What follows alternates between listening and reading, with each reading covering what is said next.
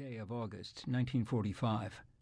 No one who conceived, designed, or assembled the Hiroshima bomb knew where uranium nuclei came from, or what science had actually achieved.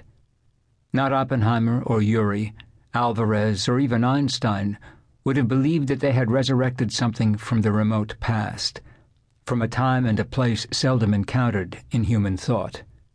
Each of the uranium 235 atoms at the bomb's core had been forged more than 4.6 billion years earlier, in the hearts of supernovae. The core was assembled from the ash of stars that had lived and died long before the oldest mountains of the moon were born. Mined and refined to better than 83% purity, and brought together in precisely the right geometry, the primordial remnant of creation was coerced to echo after ages of quiescence, the last shriek of an imploding star. In all its barest quantum essentials, what happened above Hiroshima that morning and three days later in Nagasaki in a separate plutonium cauldron filled with the byproducts of a uranium reactor signified the brief reincarnations of distant suns. None of the men who worked this strange alchemy understood yet that the carbon flowing within their veins was, like uranium, the dust of the stars. Nor did they know that the nuclei of carbon and uranium could possibly conceal anything much smaller than the diameter of a proton. Indeed, Einstein and Oppenheimer refused even to acknowledge that such quantum worlds existed.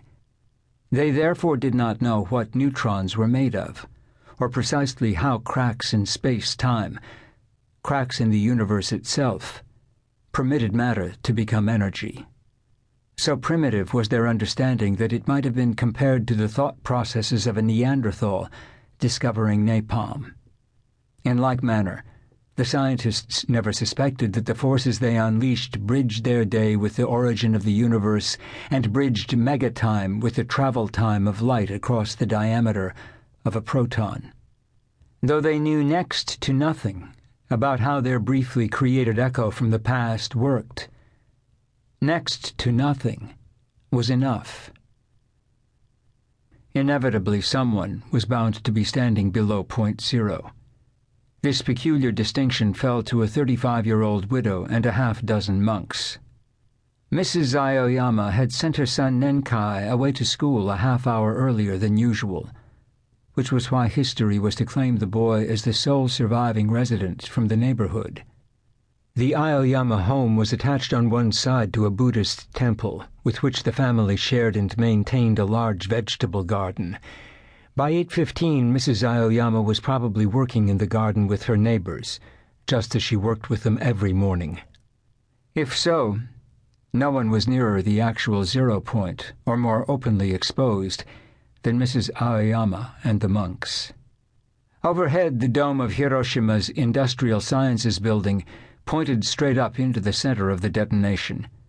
The temple garden in which Mrs. Aoyama toiled was located immediately adjacent to what would become known to future generations as the Peace Dome. During that final split second before moment zero, Mrs. Aoyama and the monks lived on the cusp of instantaneous non existence on the verge of dying before it was possible to realize they were about to die. At the moment the bomb came to life, before a globe of plasma could belly down to ground level, the top millimeter of the dome's metal cladding would catch the rays from the bomb and liquefy instantly, then flash to vapor. Bricks and concrete, too, were on the verge of developing a radiant liquid skin. Unlike the man leading a horse across the nearby T bridge, Mrs. Aoyama could not possibly leave a permanent shadow on the ground. From the moment the rays began to pass through her bones, her marrow would begin vibrating at more than five times the boiling point of water.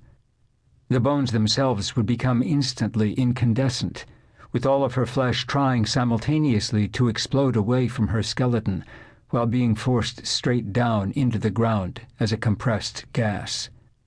Within the first three tenths of a second following the bomb's detonation, most of the iron was going to be separated from Mrs. Aoyama's blood, as if by an atomic refinery. The top few millimeters of soil, as they converted to molten glass, would be shot through with such high concentrations.